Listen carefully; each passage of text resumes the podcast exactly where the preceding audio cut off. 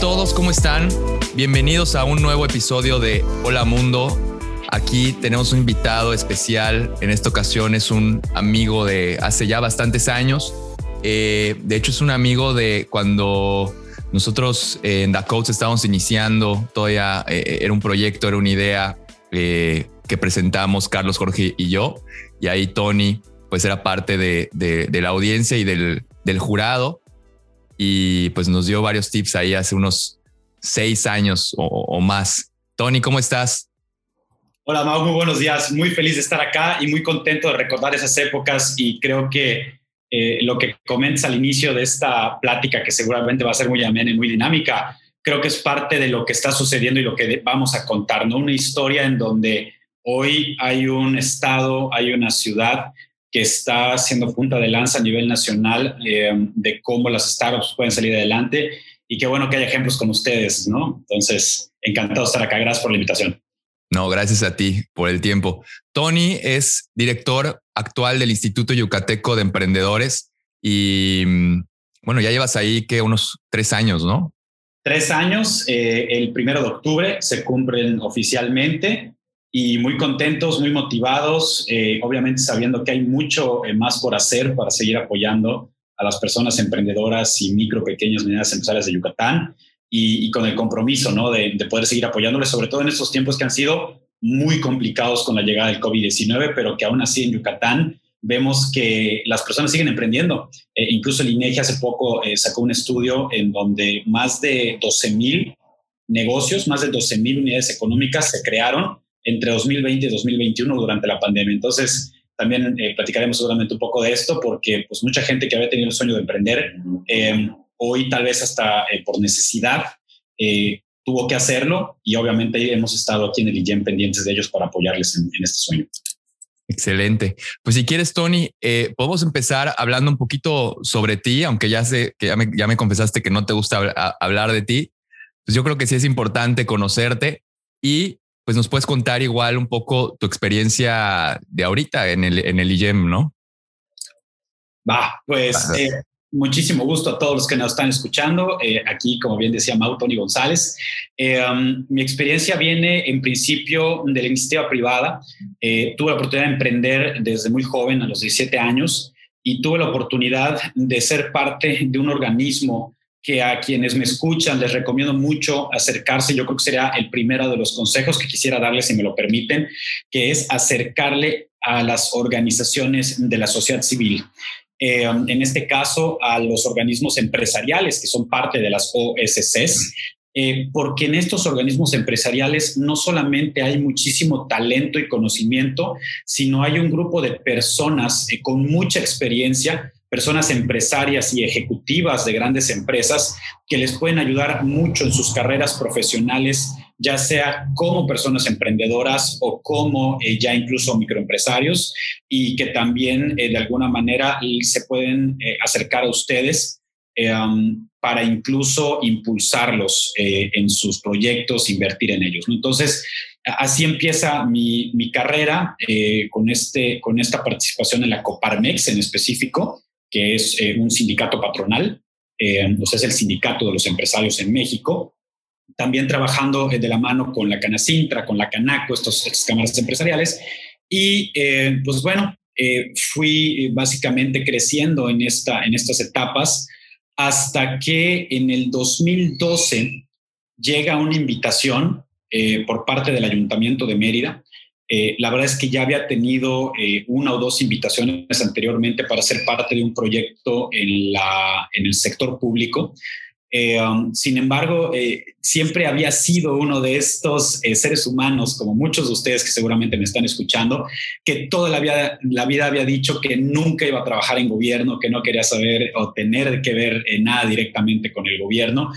Sin embargo, la verdad es que a mí siempre me había llamado la atención el, tema de la administración pública eh, siempre me ha llamado la atención y creo, y es algo que aprendí estando en las cámaras empresariales, que es una responsabilidad de todos los ciudadanos el involucrarse en la política, no en el partidismo necesariamente, quienes así lo deciden lo pueden hacer, pero sí en la política. ¿Por qué? Porque vivimos en una sociedad y una sociedad, pues de alguna manera, eh, pues esté involucrada en la política porque vivimos en un régimen democrático, ¿no? Entonces, viene esta invitación en el 2012 para ser parte del Ayuntamiento de Mérida. La verdad es que lo pensé mucho. Mis, mis consejeros, mis mentores de la Coparmex me dieron algunos consejos y al final decidí entrar. Y del 2012 al 2015 fui director general del Instituto eh, Municipal de la Juventud, en donde ahí empezamos a implementar algunos programas precisamente de eh, apoyo a em, personas emprendedoras, de incubación de proyectos de emprendimiento. Y eh, posteriormente tuve la oportunidad entre 2016 y 2018 ser parte de la Dirección de Desarrollo Económico del Ayuntamiento de Mérida, como subdirector de promoción económica, ahora sí, ya meramente metido en el tema eh, económico, de emprendimiento. Ahí tuvimos la oportunidad de ser el primer centro municipal de emprendedores eh, en una ciudad eh, aquí en Yucatán y uno de los primeros a nivel nacional, con una infraestructura completamente hecha a medida de las necesidades de cualquier persona emprendedora o microempresaria con lo que ustedes seguramente ya ubican mucho, las áreas de coworking, las áreas de oficinas privadas, salas de capacitación, un laboratorio de fabricación, y también eh, con las oficinas tanto del ayuntamiento como del gobierno estatal y gobierno federal, en donde un emprendedor puede hacer en un solo lugar los trámites para poder iniciar o desarrollar su negocio, además de también correr programas de microfinanciamiento para emprendedores y pequeñas empresas, etc. Al terminar ese proyecto, me invitan al lugar en donde estamos hoy, eh, muy, muy honrados por estar en el Instituto Yucateco Emprendedores y eh, pues bueno, esa es la historia, digamos, muy, muy resumida. Eh, soy un apasionado del emprendimiento. Creo, y creo que esta es una de las frases que quiero que, que, se queden porque creo que va a ser parte de la plática, eh, Mauricio, al auditorio.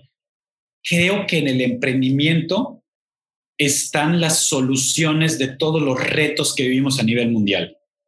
Creo verdaderamente que en las personas emprendedoras en su intelecto, en su fortaleza, en su paciencia, en su resiliencia, en su, en su talento, una vez más, está la solución de las cuestiones que vivimos, ¿no? de los retos que vivimos como sociedades y como mundo.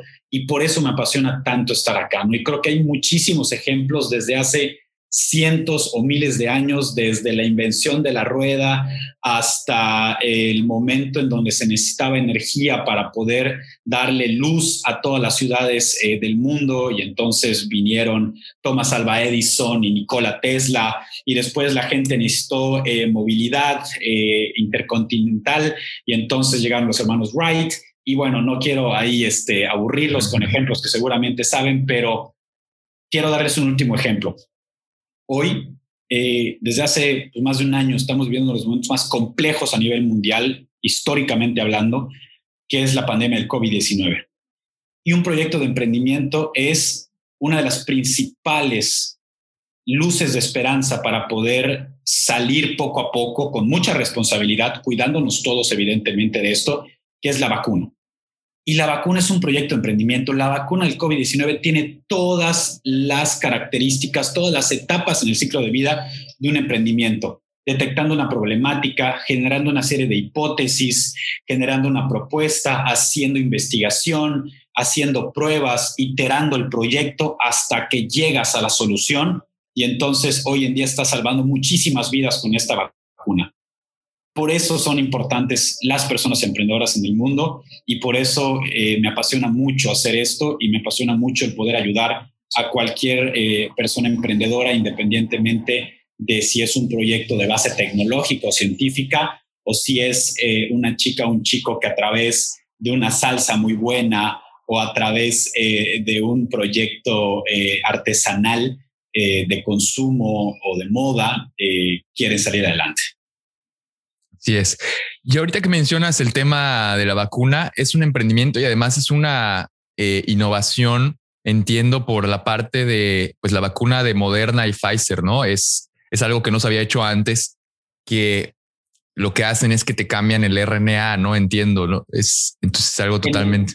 Sí, en el caso de precisamente de, de Pfizer y Moderna es el RNA. En el caso de vacunas como AstraZeneca es el, si no me falla la memoria, el virus inerte eh, habiendo sido incubado antes en, monos eh, qué es lo que se te inyecta, ¿no? Este, y al momento de inyectarse el virus eh, inerte, lo detecta el cuerpo y genera los, los anticuerpos, ¿no? Y hay una investigación muy buena, quienes nos están, perdón, a mí me encantan las recomendaciones, quienes nos están escuchando, hay una investigación muy buena de Oxford um, que habla sobre el mix de las vacunas, este, sobre todo la de Astra y Pfizer, y cómo em, cambia el nivel eh, y, o sea, el número y la calidad de anticuerpos depende de incluso cómo la combinas, ¿no? Pero bueno, eso salió hace como tres semanas. Está muy interesante esa investigación. ¿Recomiendan combinar las, las vacunas? Eh, no, no puedo decir que la recomiendan. Hacen la investigación y sacan los datos. Y los datos muy resumidos por los que la quieran leer completas es, si tú combinas Astra primero y Pfizer después, llegas a un nivel de protección igual a si tuvieras puesto Pfizer Pfizer. Ok que no es igual si te pones primero Pfizer y después Astra. O sea, aunque combines las dos, eh, digamos, eh, Astra, Pfizer, si las combinas en distintos órdenes, sí cambia en la cantidad de antivirus y el nivel de protección que tienes. Este, de hecho, en, el mismo estudio, en un reportaje, estaba leyendo, Angela Merkel eh, combinó vacunas, nada más que ella combinó Astra y después Moderna.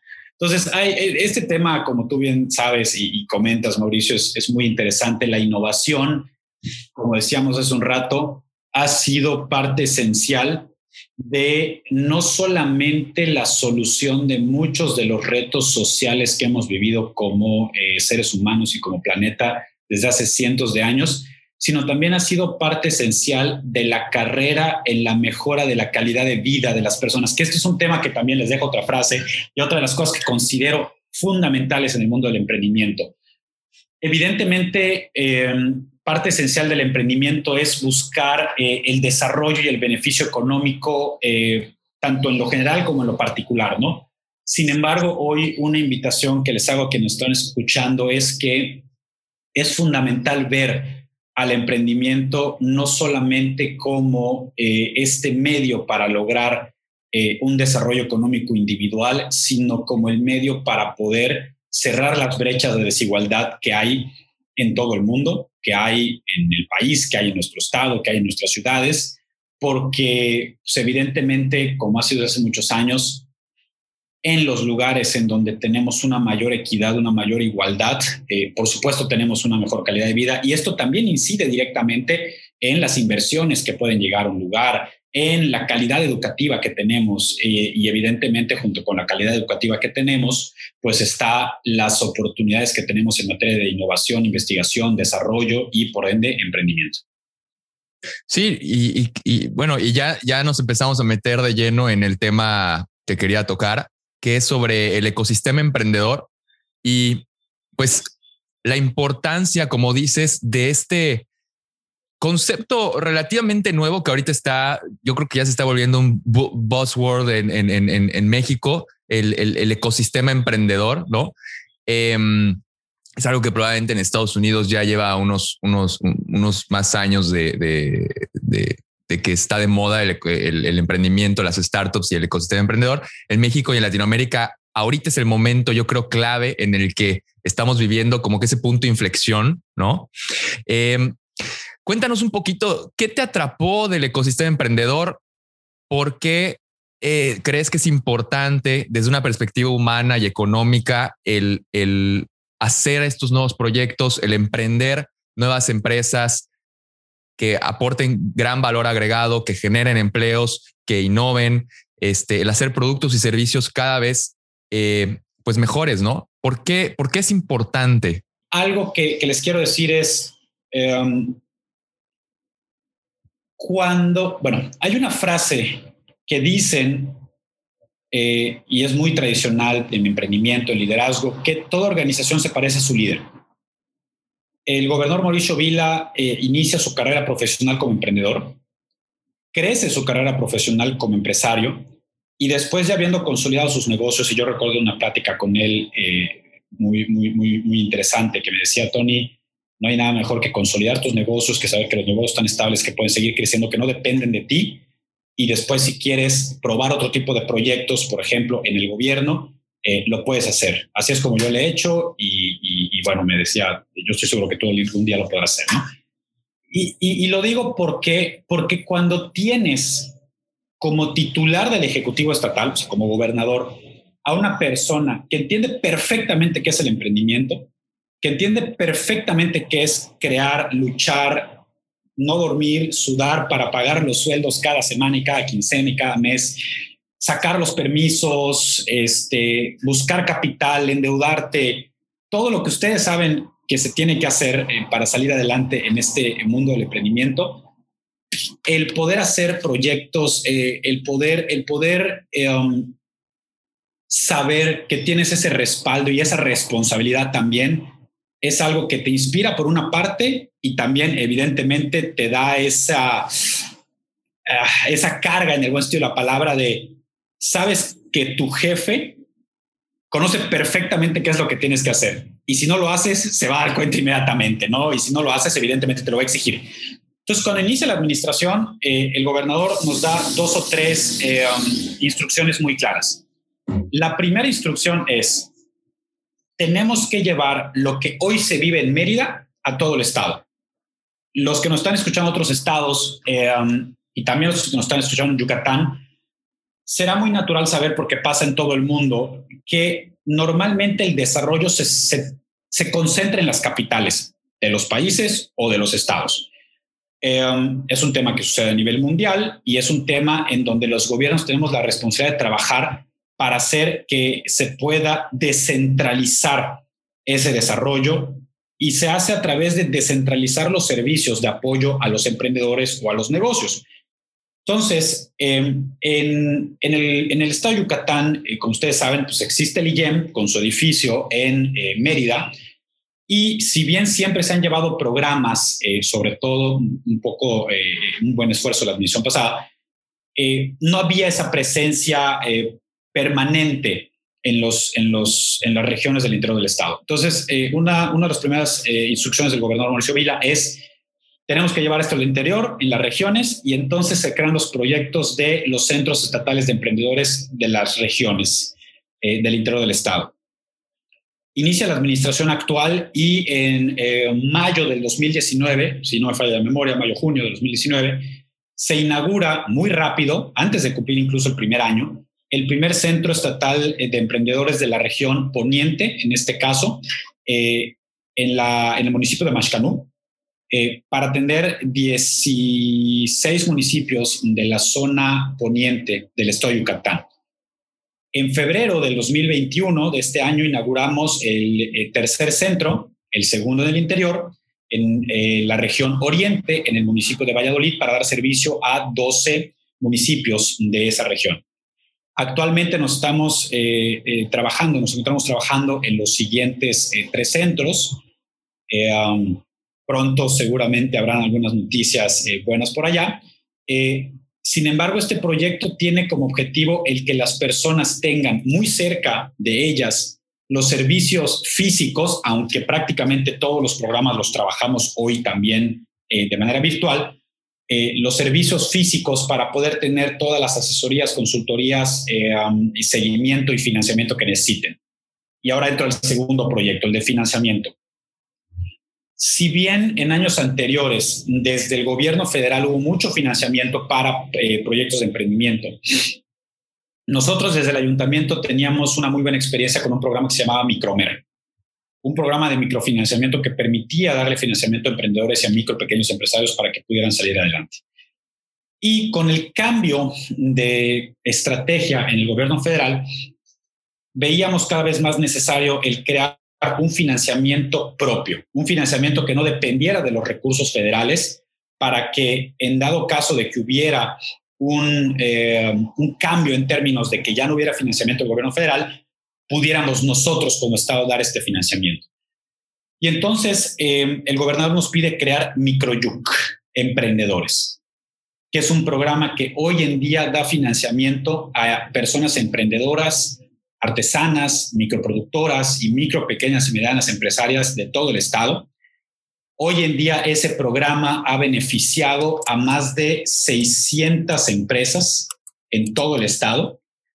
Eh, Y cuando digo empresas me refiero a empresas y, emprendedores también. Este programa ha invertido eh, en estas más de 600 personas eh, más de 25 millones de pesos en financiamiento, cosa que, que, no es poca para, para un estado como Yucatán. Hay que recordar que Yucatán no es el estado ni más poblado, ni tampoco el estado con la economía eh, aún más, más grande. Sin embargo, solo en este programa invertir 25 millones de pesos es, es, es un número importante.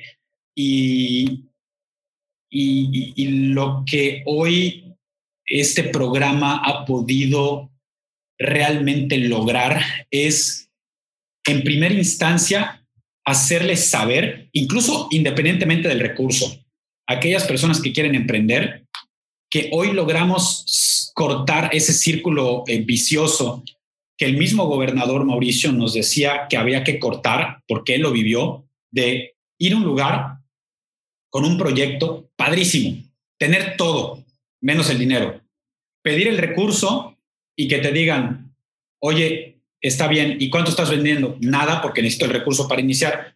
O es que si no has iniciado y no tienes un año de operación o seis meses de estado de resultados, pues no te podemos dar el dinero no puedo iniciar porque no tengo y no me das el dinero. Entonces, hoy ese círculo lo hemos cortado. Eh, hoy tenemos unos casos padrísimos de mujeres de la tercera edad, eh, adultos mayores, que tal vez no acabaron ni la educación básica, que han podido sacar su financiamiento que están regresando ese financiamiento porque es un, es un, financiamiento de carácter devolutivo y que incluso muchos ya sacaron un segundo financiamiento más grande y con una mejor tasa eh, um, porque les ha funcionado muy bien, ¿no? Ese es el segundo punto. Y el tercer punto, que creo que es algo eh, muy importante que hemos, que hemos logrado, es eh, que el gobernador nos pidió el estar pendientes del mundo. Ustedes saben, Mauricio, porque, porque han sido un, emprendimiento que ha estado muy cercano, sobre todo de países como Estados Unidos, que en los países más desarrollados hay agencias, hay departamentos, hay ministerios, hay secretarías, hay centros de desarrollo que dan recursos a países eh, en vías de desarrollo como lo es México.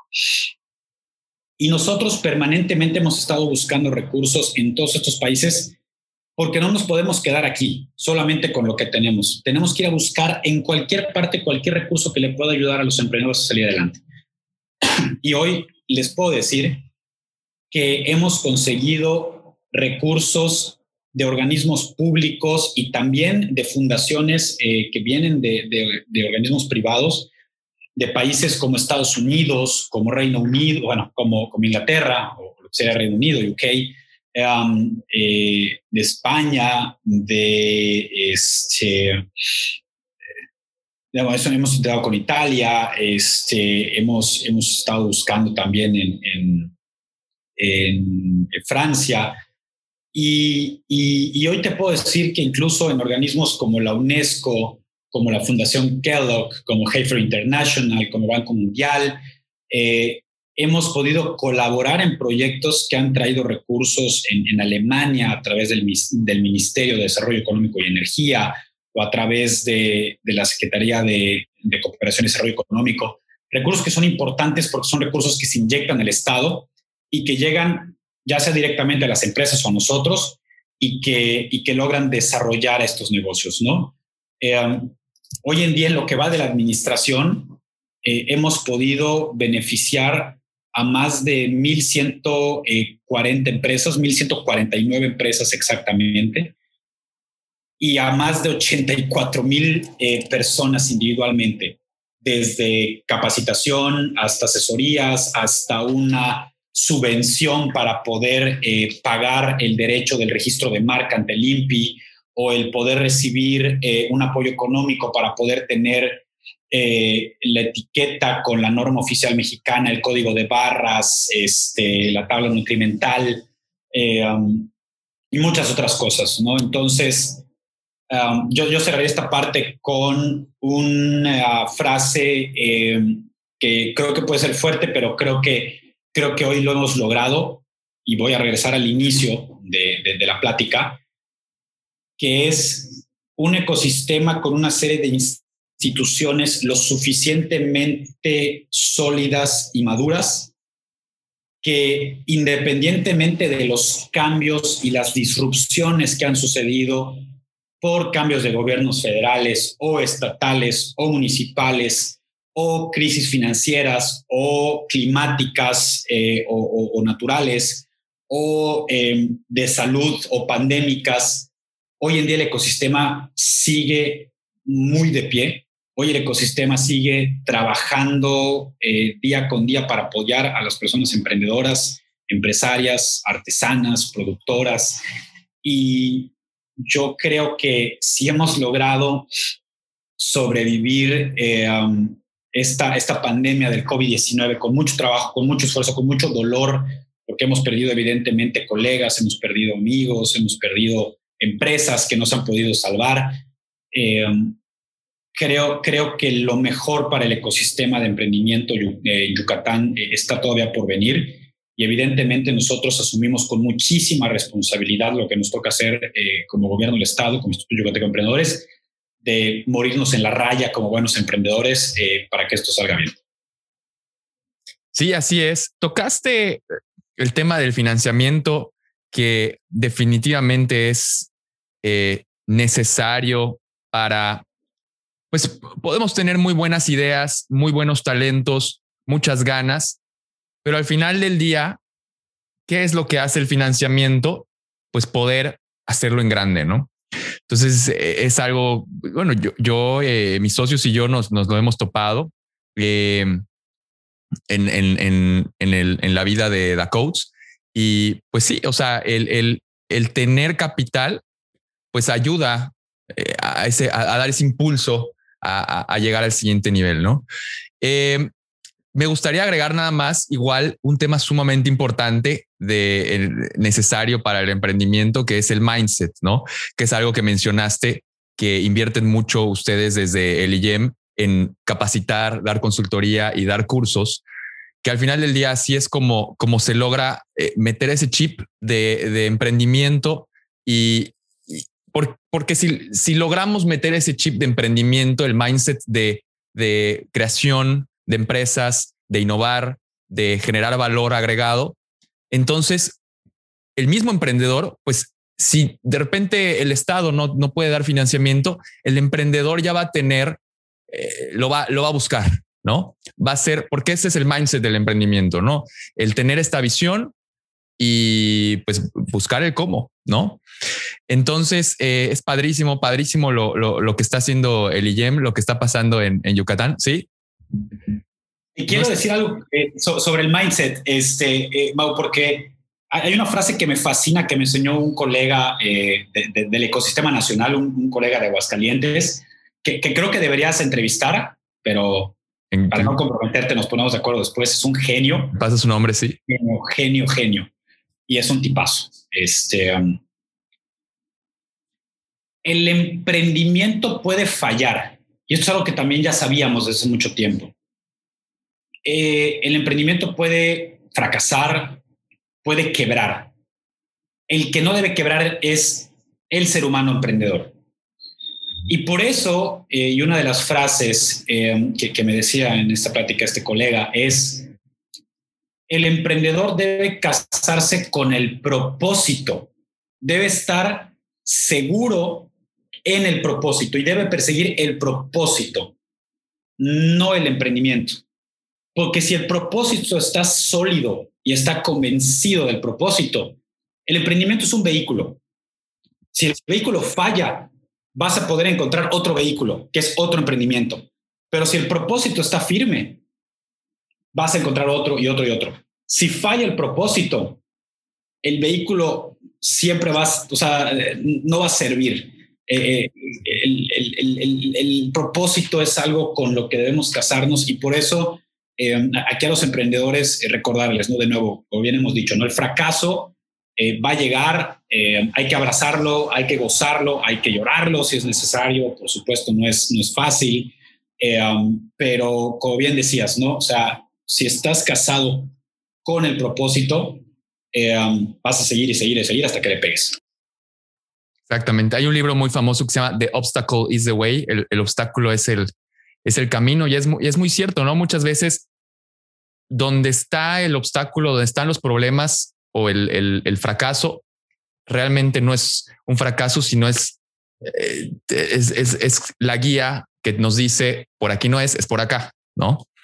Entonces eh, es muy interesante. O, o es ese un obstáculo nos permite eh, que una vez que lo atravesemos, entonces es cuando ya lograste el, el, éxito, ¿no? Es muy, muy interesante. Me recuerda también una entrevista muy famosa que vi en, en internet de un, un, un, VC, un inversionista de los top en San Francisco, en Silicon Valley, que él dice su fondo es de los más famosos y ellos solo invierten en empresas que, que siguen siendo este, dirigidas por los founders. Eh, no es algo que no es algo que, todos hacen ni, que muchos hacen, pero él, pues su, su, tesis de inversión es así y explica por qué. Y él dice porque los founders, a diferencia de todos los, los demás, saben cuando el proyecto no era nada, o sea, cuando era una idea, ¿no?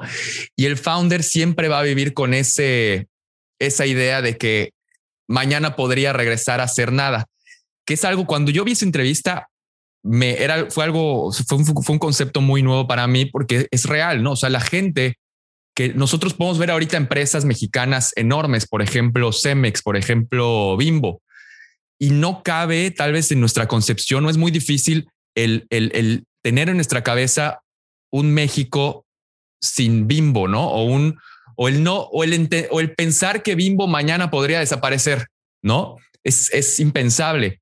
Y lo que dice este, este VC, este, este found, este inversionista es que el founder siempre va a tener esa mentalidad de que como tiene esa, esas imágenes y esas vivencias cuando no era nada, o sea, cuando era una idea, eso se queda por siempre. Entonces, ese miedo hace que eh, eh, eh, el founder puede mantener el crecimiento o, no mantener el crecimiento, pero ese miedo impulsa de alguna forma el emprendimiento, ¿no? Repito, no es el caso, no es el caso de, todos. También es muy famosa, eh, pues la, teoría detrás de que llega un punto en el que los, los, el founder ya no puede escalar la empresa, ¿no? Y es necesario cambiar la dirección, pero pues hay, hay casos, hay muchísimos casos, ¿no? Eh, exitosos de, eh, digo, Google sigue siendo dirigida por, por los fundadores, este, Microsoft hace poco hizo ya la transición, logró hacer la transición, pero es un concepto muy, muy, muy interesante que va de la mano al tema del mindset, ¿no? el mindset es sumamente importante insertarlo en la mente de, de, los jóvenes, ¿no? Entonces, Padrísimo. Oye, Tony, y ya para ir cerrando, porque nos, alargamos y, creo que tú tienes ahí unos, unos pendientes. Eh, ¿Cómo siempre cierro con, con, esta pregunta, no? En tu opinión eh, personal, ¿qué, ¿qué crees que viene? O sea, ¿cuáles son las tendencias que estás viendo ahorita en cuanto a proyectos de emprendimiento, tecnologías, ideas? ¿Cómo está pensando los nuevos emprendedores? y, cómo se ve el futuro, ¿no? En qué, si, si fueras un inversionista, ¿no? ¿En qué emprendimientos invertirías? ¿De qué giro? ¿De qué sector? Eh, ¿A qué le apostarías? Les quiero dar otro consejo eh, y ahorita les digo a título personal. hay muy buenos documentos sobre las tendencias a 2050, casi todos a 2050, algunos a 2030, 35. McKinsey tiene el suyo, um, Boston Consulting Group tiene el suyo, este, digo, ya saben, las, las clásicas eh, powerhouses de, la consultoría. Entonces estaría bueno que lo lean. En lo personal, lo voy a dividir en dos, aunque casi todos tienen la misma línea. y yo les recomendaría que inviertan en aquellas cuestiones que tienen que ver con impacto social porque normalmente considero que hay una alineación entre aquellas tendencias de mercado en términos no solamente de innovación, sino también eh, de, de utilidad financiera con eh, las tendencias en términos de impacto social, cosa que hace tal vez 50 años no. Eh, y voy a poner un ejemplo, ¿no? Hace 50 años, 70 años, invertir en, energéticos derivados de, combustibles fósiles, pues era una muy buena inversión probablemente, aunque no estuviera alineado a un tema de impacto social positivo. hoy en día no, hoy en día ya cambió. Entonces, eh, creo, creo que, eh, a ver, temas como eh, energía renovable y transición energética, me, parece que es un, digo, ustedes ya lo saben, no estoy creando el hilo negro, pero tú me lo preguntaste, ¿no? Este, um, no tiene vuelta atrás, es evidente, las más grandes compañías, incluso como Chevron, como ExxonMobil, como Shell, ya están dejando, porque además sus stakeholders los están obligando también a dejar eh, sus inversiones en, combustibles fósiles para pasar eh, el modelo de negocio eh, a, energías renovables. Este, es un tema muy importante. El otro, porque al final de cuentas siempre va a ser una tendencia, lo voy a decir en lo general y lo voy a particularizar en un tema, es health tech. Evidentemente todos los temas relacionados con health tech antes de la pandemia y con mayor razón posterior a la pandemia cada vez son eh, más importantes, sobre todo lo que pueda tener que ver con eh, telemedicina, eh, que no es un tema nuevo tampoco, sin embargo, creo que hoy en día lo que había tal vez antes era, sobre todo en México, que tal vez no estábamos tan digitalizados como, voy a decir, ¿no? Estados Unidos o incluso Singapur, que probablemente tiene está mucho más conectado que Estados Unidos, ¿no? Em, entonces, el, tema o el reto con HealthTech tal vez en México no era tanto la parte de I más D, sino la parte de el consumo y el user experience, porque aquí tal vez estábamos mucho más adelantados de lo que aquí alguien pudiera estar acostumbrado a tomar una sesión de eh, terapia eh, psicológica eh, a través de, Zoom, ¿no?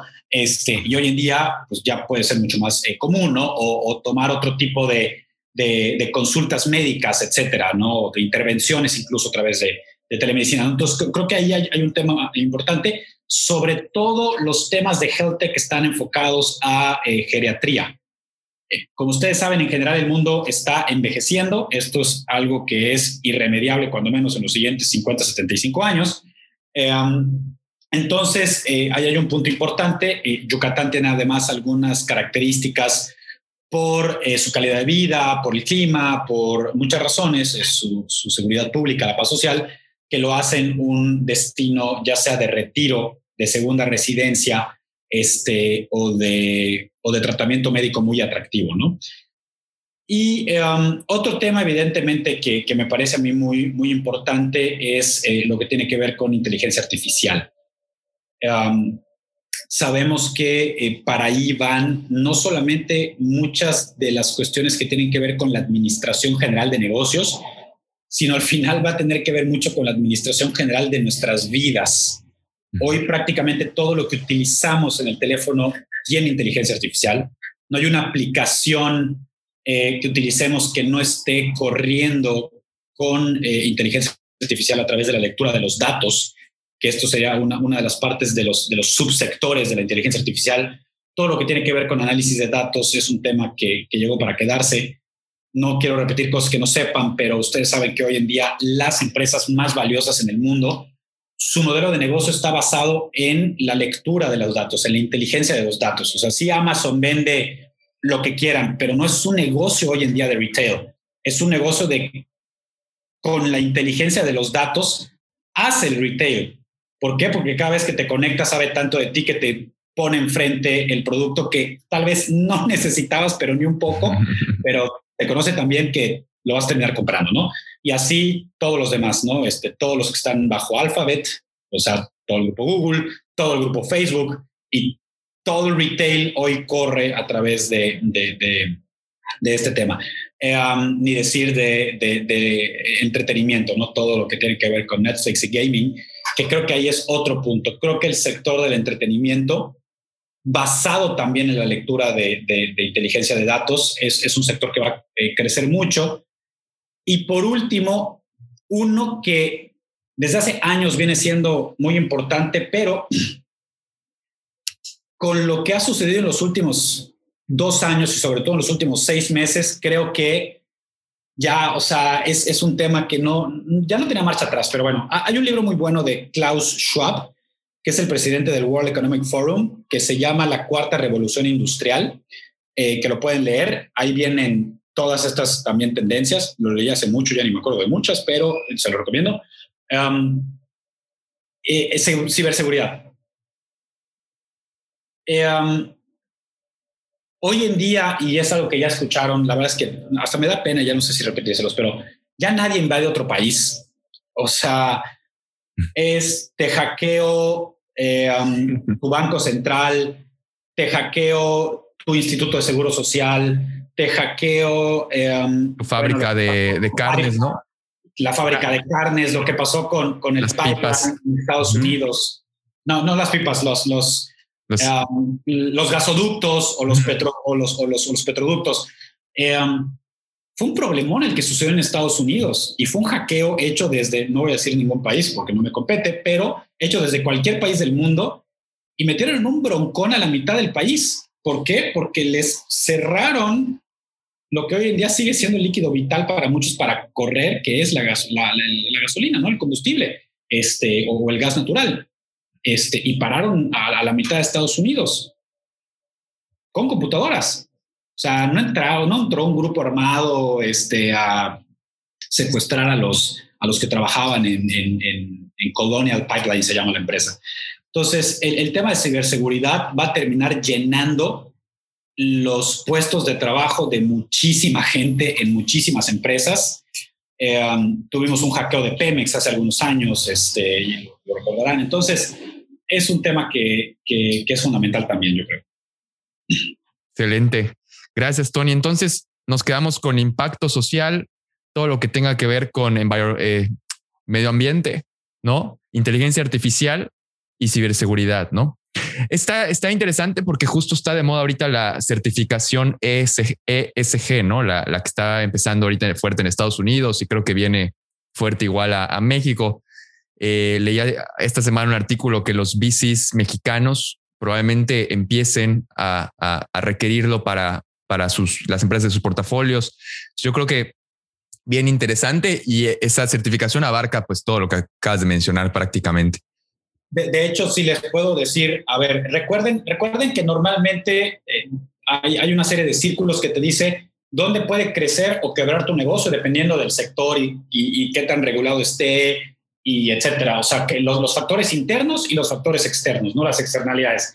Ahorita eh, los que les guste leer el New York Times, Washington Post o lo que fuera, eh, o TechCrunch, eh, Estados Unidos va a cambiar su normatividad en materia de ciberseguridad. Entonces, estas son de las cosas, y voy a poner otro ejemplo, ¿no? Como cuando entró la norma 051 en México, la de los famosos hexágonos, es de algo que puede quebrar tu negocio o lo puede mandar para arriba. Entonces, vamos a ver la parte positiva. Cuando Estados Unidos aplique en algún punto en los siguientes 6, 12, 18 meses esta ley, obviamente todo lo que tiene que ver con la contratación o desarrollo de sistemas de, ciberseguridad se va a ir para arriba, porque lo que va a hacer Estados Unidos es que va a decir que quien no cumpla con estas regulaciones y certificaciones en materia de ciberseguridad está fuera del mercado, porque obviamente la mayor potencia económica del mundo junto con China no puede estar al, al ¿cómo se llama? en riesgo de sus principales operaciones porque no hay seguridad. O sea, digo, ya cortaron el, tema de, de, este gasoducto. ¿Se imaginan que un día tiren el sistema de la Agencia Federal de Aviación? O sea, ¿se imaginan que un día le apaguen todo el monitoreo y el centro de tráfico aéreo a, a, Estados Unidos o a México? O sea, son, son cosas de, película, pero ya vimos que pasan cosas puede pasar. en las películas y, pueden pasar con hackeo. Entonces, yo, yo a los desarrolladores, a los inversionistas, a los, a los chicos que están estudiando, sí les digo que ya sabíamos que era una necesidad, pero a partir de que Estados Unidos haga esta regulación, eh, cree la nueva normatividad y entre en vigor, es un tema que va a explotar, pero descomunalmente. Exactamente. Pues Tony, ya no te quito más tiempo. Em, fue un gusto platicar contigo. Definitivamente necesitamos otro episodio en unos meses que pasen nuevas, nuevas cosas en, el mundo, ¿no? Eh, gracias por tu tiempo. Eh, ya sabes, eh, Tony González es director del Instituto Yucateco Emprendedores. Pueden acercarse a él, al instituto, para apoyo en negocios, pequeñas ideas, ¿no? nuevos proyectos. Ellos tienen todo armado para poder arrancar un negocio nuevo, ¿no? gracias, Tony. Encantados, Mau. Gracias por la invitación. Espero estar pronto con ustedes. Sí necesitamos más tiempo, definitivamente. Eh, quien necesite cualquier tipo de apoyo para emprender o desarrollar su negocio, que nos mande un correo, un mensaje directo por Facebook, Instagram, Twitter, eh, o, por donde, o por donde quiera. No tenemos TikTok aún, pero nos pueden mandar bien este, por las demás redes. Y, de verdad es un, es un gusto estar por acá y es un gusto poder eh, servir. De verdad, muchísimas gracias. Y te paso una lista de libros, mi querido Mau, para ver si si en el outro este, se los ponen ahí, que creo que pueden ser interesantes leer para los emprendedores. Sí, sí, perfecto. Gracias, sale. Gracias, chao.